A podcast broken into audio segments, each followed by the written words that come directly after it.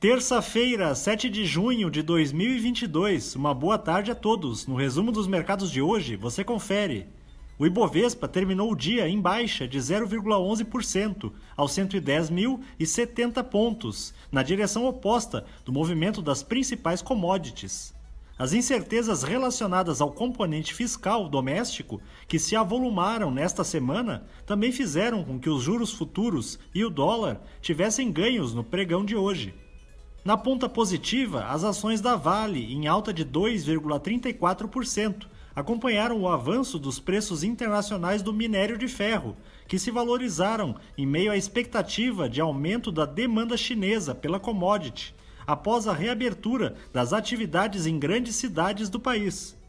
Na ponta negativa, as ações da Magazine Luiza, em baixa de 3,24%, recuaram por conta dos temores do mercado de que a Selic tenha que se manter elevada por um tempo maior do que o esperado, em função de possíveis medidas fiscais expansionistas.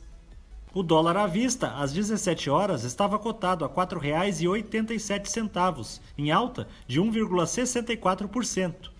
Já no exterior, as bolsas asiáticas fecharam na maioria em alta, repercutindo a fala do presidente do Banco Central japonês, que voltou a defender sua política monetária relaxada, até que a inflação do país se estabilize perto da meta de 2%.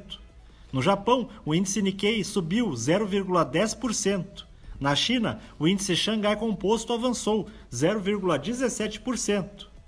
Os mercados na Europa encerraram majoritariamente em baixa, com a piora do sentimento de risco em meio a preocupações renovadas com a economia depois que as encomendas da indústria da Alemanha tiveram uma queda inesperada em abril, ante março. Ainda, para esta semana, os investidores aguardam a decisão de política monetária do Banco Central Europeu. O índice Eurostock 600 teve perda de 0,28%. As bolsas americanas terminaram em alta, com as ações ligadas ao setor de óleo e gás liderando os ganhos em sessão de jornada positiva para os preços do petróleo. O Dow Jones subiu 0,80%. O Nasdaq teve alta de 0,94%.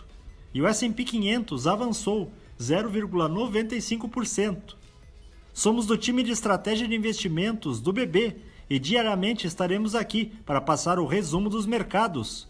Uma ótima noite a todos!